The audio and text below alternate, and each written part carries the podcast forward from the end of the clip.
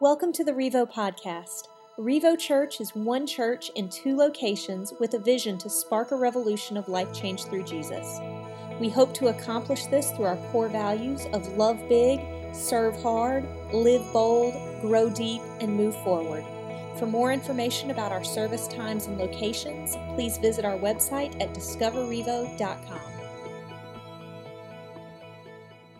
Hey, Revo, my name's Nathan. I'm one of the pastors here. Thank you so much uh, for hanging out with us today. You are catching the very last Sunday of uh, this series that we've been in called Body Parts. We're learning how uh, God has orchestrated individuals just like you and me to come and be a part of something that's bigger than themselves. We're better together. We are taking the gifts and talents that we have and we're getting together as a church, moving in the same direction, trying to accomplish the mission of God. And the team that we're on uh, today is called the body, the, the bride of Christ, the church that He has. Now, uh, if you haven't been here in the last couple of weeks, uh, you, you, didn't hear me say this, but like I'm a huge sports fan. And so I just, I'm just going to have to ask your forgiveness because I'm so jacked up that college football is back. So pumped about that that like all of my illustrations from now until the end of December are going to be about sports. Okay, so just like bear with me. But I began to think about what was going on yesterday uh, uh, on a Saturday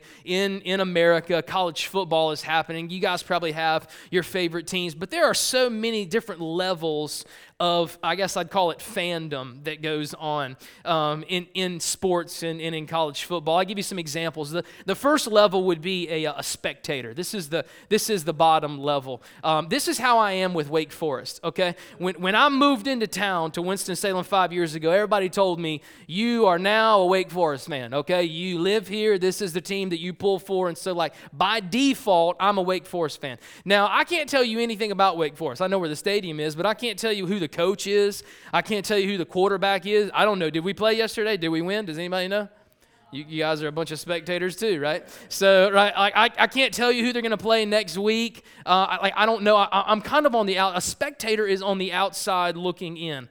They're not connected. They don't have any interest, like vested interest in it. They don't really follow the team or the, the sport or whatever it is. So, on the very outside, you're unengaged, unattached. You are an observer. And that's how I am with Wake Forest football. Now, on the other hand, the next level from spectator is a fan. Now, a true fan is a little bit more engaged. I mean, they're digging it, right? They like it. I'm a Florida State fan. I've been a, a Florida State fan all my life. It's pretty easy to do that considering they've won three championships in the last two decades. But uh, I was before that, I was on I was on board, and so I, I, can tell you who the coach's name is. I can tell you the quarterback. I can tell you that we're two and zero oh this year and dominating. Not usually one to brag, but I know the best players. I can tell you the last three championships we've won. I used to go to the homecoming games when I was in college, and I had a, a jersey that I would wear some years. I had a shirt that I would wear to the games. I had paint that I would wear to the games when I would not wear the jersey or the shirt. And so like I was into it, right? I was I was a fan. I was I had a little bit more vested interest. I really liked it. I followed it. I was connected with it. But in the midst of the last 3 championships that we've won, I've noticed something about Florida State fans and really it's about every fan that when they win the championship game, uh, they like to do and say something. It's a universal sign of a winner and and you guys have probably seen it before. We like to put our our finger in the air and we like to tell people we're number 1 one, right? When your team wins, we like to say, Whoa, we are number one. We are the champions. Nobody can beat us. You don't want none of this. And, and like, especially if you go to the game, the camera pans out into the audience and everybody's like, We're number one. Even if they're like not even ranked, they'll do like, We're number one. We won this game. And when I see that, like, I get it. I'm a fan, but like, I want to clarify something as a fan, you are not number one, okay?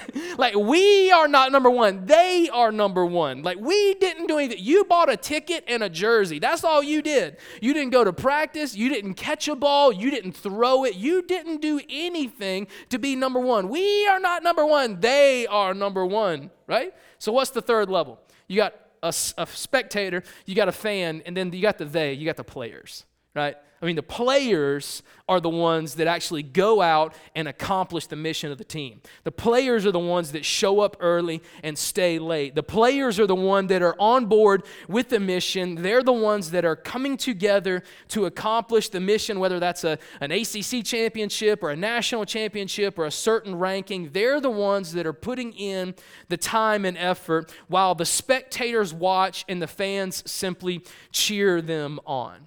Now, in sports, in order to move from a fan to a player, from spectator fan to player, it takes talent, right? It takes ability.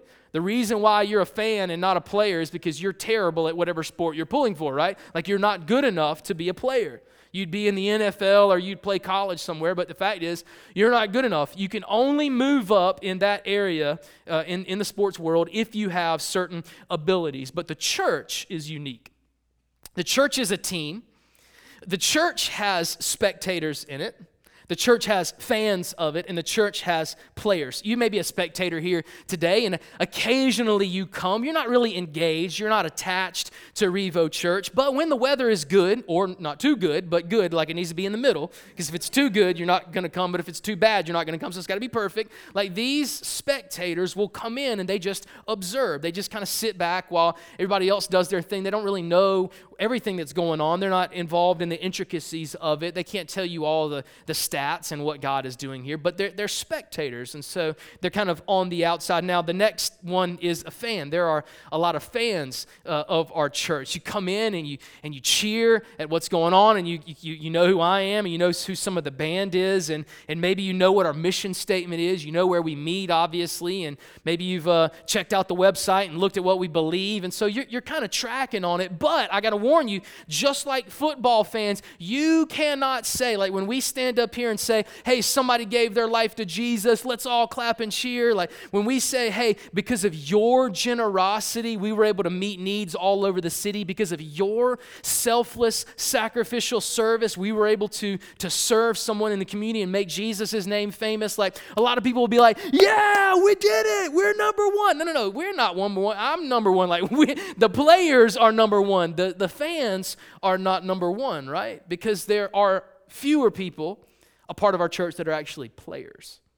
They are the ones that get their hands dirty. They are the ones that show up early and stay late. They are the ones that give sacrificially so that we can meet needs in the city. They are the ones that give of their time. They're not just on the outside looking in, they're not just pulling for the team. They are the team, they are the players. And the team of God is called the body, it's called the church.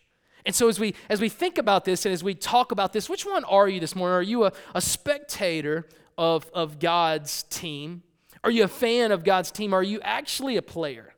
Are you actually following him? And, and here's the cool thing about, about the church. Uh, unlike the team, remember, if you're on a sports team, talent is what moves you from spectator to fan to player. But in the church, it's a, it's a little bit unique. You can move forward in the church. You don't have to have talent. You don't have to have abilities. You don't have to look pretty. Like, you don't have to have some supernatural amount of money or a lot of influence in order to be a part of this. It takes one thing for someone to move forward from spectator to fan to player on God's team. One word commitment.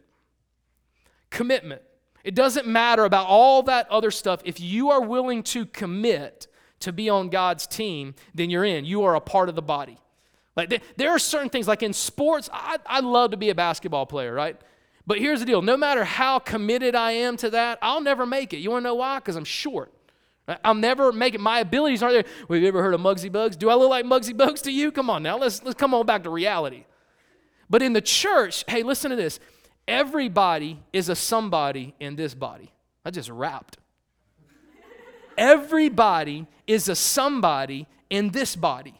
And the one thing that makes you a somebody in this body is are you willing to commit? The only thing that'll keep you from being a player and a member of this team is an inability and unwillingness to commit to the mission and the vision that God has called people to through the setting of the local church. See, commitment moves you from a consumer to a contributor, commitment moves you from sitting to serving. Commitment moves you from stagnation to actually seeing spiritual growth in your life. So let me ask you this Are you willing to commit to the team? Are you willing to move from being a fan to being a player? Are you willing to move from being maybe a spectator that has been here a couple of weeks or a couple of months and kind of been on the outside, just checking it out? Are you willing to move to the next level and join this team? Again, it's not about ability, it's not about what you know, it's not about how smart or pretty you are. It's about our willingness to say, All right, Jesus, I'm willing to commit to your mission. I'm willing to commit to be on your team. Jesus often spoke uh, about this commitment specifically to his 12 disciples. He had 12 followers during his ministry. If you have your Bible, let's do Matthew chapter 16. I'm going to start reading in verse 13. And Jesus began to realize something. He began to look around and realize that there were a lot of spectators that he was seeing of his ministry. People that were just on the outside looking in, really didn't know who he was, really didn't know what he stood for. There were a lot of fans around Jesus. They would cheer when he would do miracles. They were excited when he turned one sandwich into enough food to feed 5,000 people. Like they, they were tracking with it a little bit, but they weren't contributing. They were just following Jesus and, and trying to figure out what he was all about. But then there were the players, the followers, the disciples. And here in Matthew 16, verse 13, Jesus turns to his disciples, these 12 players in his ministry. It says, Now, when Jesus came into the district of Caesarea Philippi, he asked his disciples, the players, Who do people say that the Son of Man is? Who do people say that I am? And, and they said, Some say you're John the Baptist, others say you're Elijah, and others Jeremiah or maybe one of the prophets. And he, he said to them this, but, but who do you say that I am? And Simon Peter replied, always the first one to speak up. He replied, You are the Christ, the Son of the living God. And Jesus goes, Ding, ding, ding, ding, you got it. As a paraphrase of verse 17. Verse 18, he continues with this. He says, And I tell you, you are Peter, and on this rock, I will build my church, and the gates of hell shall not overcome it. They shall not prevail against it. That's it. Jesus looks at the fans, he looks at the spectators, and he looks at the players, and he says, Hey, who do you say that I am? Who is Jesus? Now, that's going to determine your level of commitment, the way you answer that question. If Jesus is just some random prophet like Jeremiah or one of the other ones, then there's no commitment involved with that. If Jesus is just a good guy that lived a good life a long time ago, then that, that is no commitment. But when you make a statement like Peter said, when he says, You are the Christ, the Son of God, that's commitment. That's saying something about Jesus because when Jesus is the Christ, when he's the Savior, guess who's not? You. That involves commitment. That involves saying, if you're God, then that means I'm not. If you are the one that I'm supposed to follow, then that means you are. If you are the Christ, if you are the Son of God, then that totally revamps our life. It revamps our relationships, our finances, how we spend our time, how we treat people, our attitudes, our actions, the whole thing. When Jesus is the Christ, the Son of God, like Peter says, then your commitment level goes up your commitment level to Jesus, you can't be a fan and say that Jesus is Lord. You can't just be a spectator and say, He is the Son of God, He is the Christ. The church is what He says. He says, listen to this. He says, on this declaration, on this rock, He's not talking about Peter, He's talking about what you just said. When you say that Jesus is the Christ, the Son of God, on that declaration, I will grow my church. Right here was 12 people. There are billions of people in the world today that are worshiping Jesus right now. Was Jesus right? On this proclamation, I will build my church. It says, when you commit to this, then explosion happens. When you commit to me being the Savior of your life, me being Lord, me being God, and you move from spectator to fan to actually player and team member and part of the body, that, that changes everything. That is when we, we come together as a team and start moving in the same direction to accomplish the mission and the vision of God. And I love what Jesus says this. He says this When you do that, when you commit to be on this team, let me tell you something even the gates of hell will not be able to stop you in the church. Even the gates of hell cannot stop what God wants to do through the church. He's making a bold statement here. Did you know Satan can't stop you? Jesus says, even the gates of hell will never stop the church. So that means two things Satan can't stop the church. Number two, God won't stop the church. There's actually only one thing that can stop the church today. You know what that is? It's you. It's you and me. When the church hears the mission and the vision of God, and we are unwilling to commit to Him, then we stop ourselves. When we're unwilling to be players, when we say, Nah, God, I'm not going to follow you, I'm not going to do what you say, I'm, I'm not going to be on your team, I'm not going to work towards your mission, then the church, this body, this team comes to a screeching halt. Satan can't stop it. God won't stop it. The only per, per people that can stop the church is the church itself. God promises to empower us. God promises to equip us. God even promises there's nothing like you can run as fast and hard as you want to. There is nothing that is going to stop the mission that I've given you. Jesus put us here in this city to dominate this area with the gospel. He wants to use the light to shine the church to shine a light in the darkness. He wants to send us out to a hurting and broken city to reach those that are far from him. And the only thing that will stop us is when we say no.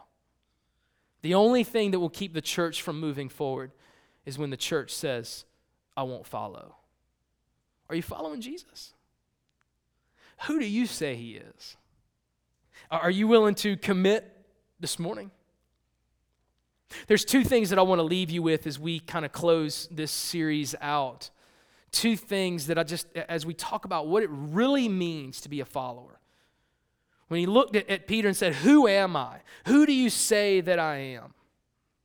And the question that you answer today, your response is going to determine your level of commitment. They go, they go hand in hand. So here's the, here's the first thing that I want, to, I want to leave you with as a part of this body parts series. You've heard me say this before, I'm going to say it again. Followers follow. If you're taking notes, write that down. Number one, followers follow. Simple.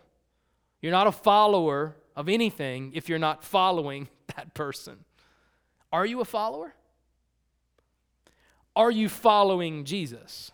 Are you a player or are you merely a spectator or a fan? In Matthew chapter 4, uh, we see another story of when Jesus talks to his disciples again. And in, in, in Matthew chapter 4, verse 18, this is what Jesus says. He's calling his very first disciples. He issues this challenge to the, to the very first two people that he talks to in his ministry. He says, Do you want to follow me? Do you want to be a player on this team? So Jesus picks these two guys up. In verse 18 of Matthew 4, he says, While walking by the Sea of Galilee, he, Jesus, saw two brothers Simon, who is called Peter, and Andrew, his brother. And what were they doing? Casting a net into the sea, for they were fishermen.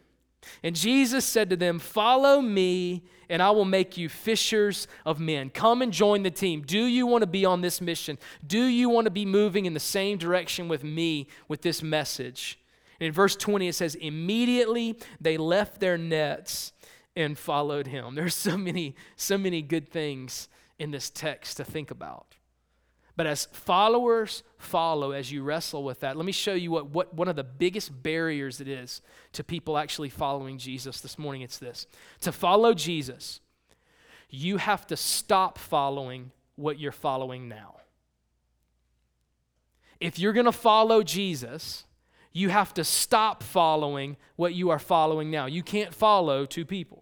You can't follow two things because eventually there will be a fork in the road and one will go this way and one will go the other way. And you got to choose who will you follow. The biggest hurdle to people following Jesus is they're not willing to stop following what they're following now.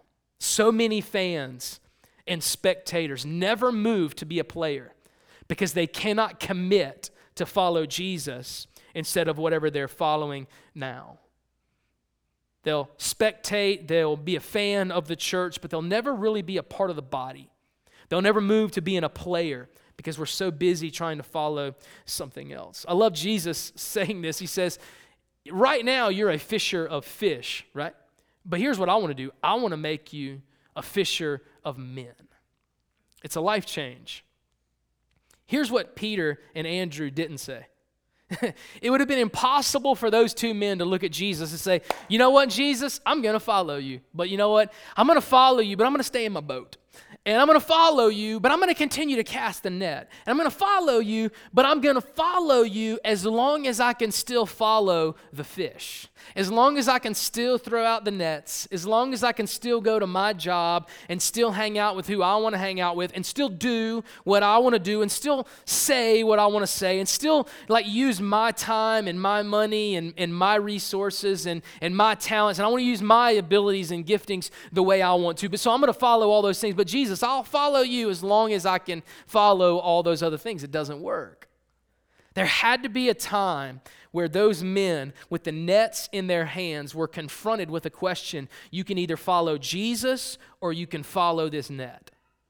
You can either follow your, your, your career or your money or your passions, or you can follow Jesus. But Jesus says you cannot do both. Followers follow.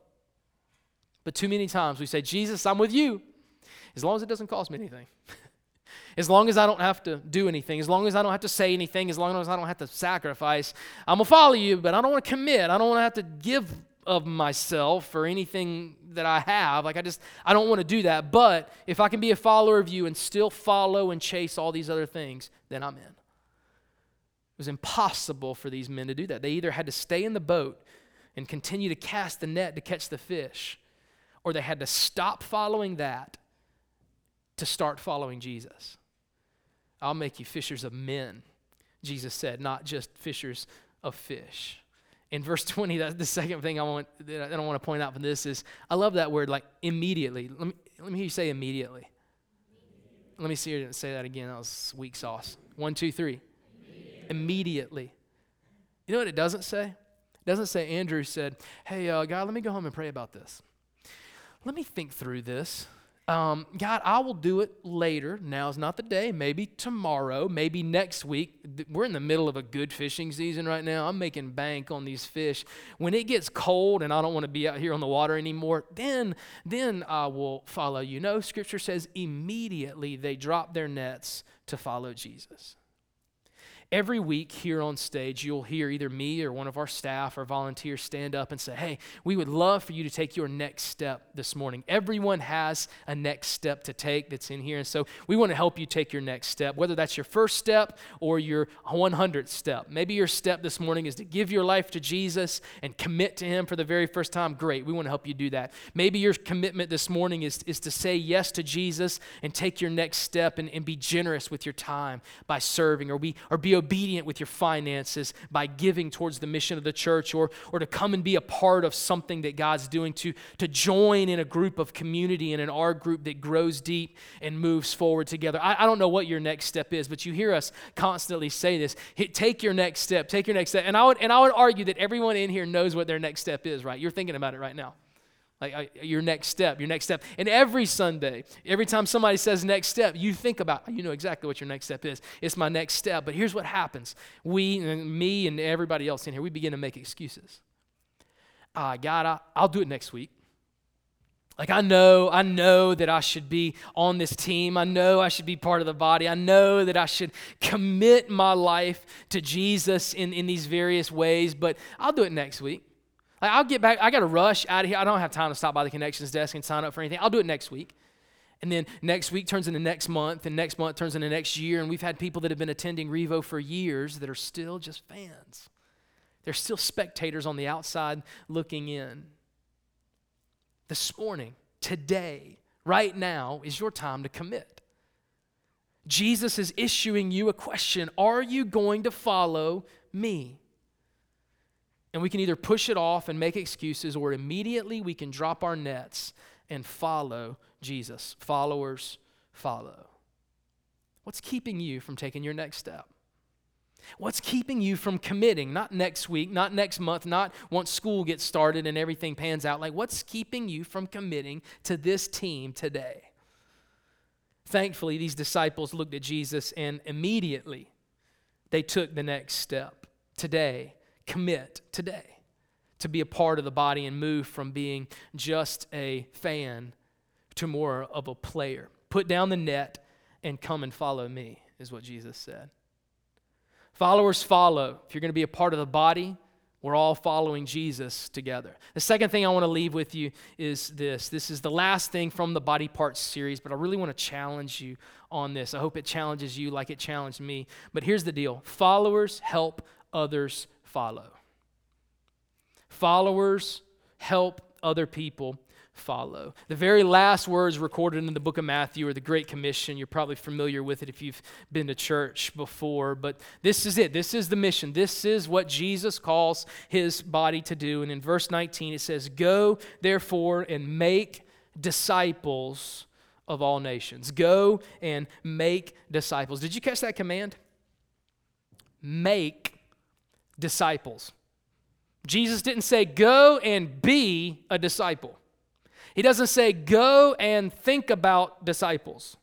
He doesn't say, go and kind of talk about disciples. It doesn't say, go and study about disciples. It doesn't say, go and maybe one day, possibly, if it's good timing, commit or at least think to committing to thinking about being a disciple or meeting a disciple or connecting with a disciple or looking up what the word disciple means on the internet. No, it says, make disciples followers help other people follow. And there's a, there's a tragedy behind this. The vast majority of people that are in churches today in America have never led one person to an impacted life in Christ. The majority of people cannot look back on their life and say, Yep, that's one person that knows Christ because of me. That's one person that I shared their, my story with them and I was able to lead them into a relationship with Jesus. Vast majority of people have never helped someone else follow. Guys, this isn't a guilt trip, this is a wake up call. This is what the church does. Disciples and followers help other people follow. They help other people commit to being players on this team. And, and you and me, we all make these excuses when it comes to this. Well, I don't know enough. I don't know what I would say. What if they don't like it? What if what if they don't what if they respond poorly? Like I didn't go to seminary. I didn't I never been trained in this. I don't know a lot of the Bible. Let, let me let me let me encourage you on this, man. Let me, let me put it on the on the bottom shelf. This is the, the easiest way that I can explain it. When you help other people follow, this is all you're doing. You are one beggar showing another beggar where to find the bread. You got the bread, you found it. We're not asking you to write a thesis on it, just point people to the bread. Help other people find the bread. There's beggars in this city that don't have bread. They don't know who Jesus is, and you found it. That's all it is. Help followers helping others follow is one beggar telling another beggar where to find the bread.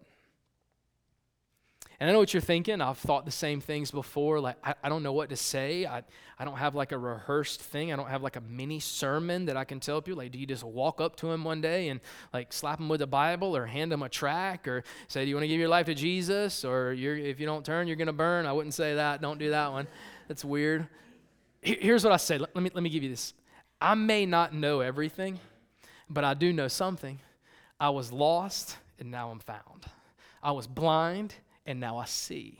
I was deaf and now I hear. I was dead and now I'm alive. I was old and now I'm new. I was broken and now I'm together. I was outside and now I'm inside. I was just riddled with sin and now I'm saved. I was separated from God and now I'm a player on the team.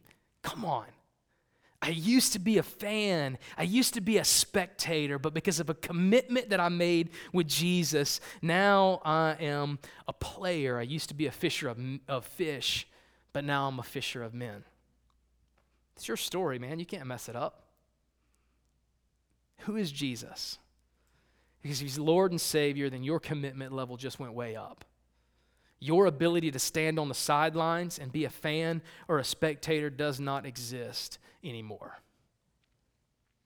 Let me leave you with this. The, the, the, passage there in Matthew 16, Jesus uses this powerful language. He says, If you'll commit this morning, if you'll commit to being a part of this body and being on this team, the very gates of hell will not be able to prevail against you. You, you cannot be stopped with that.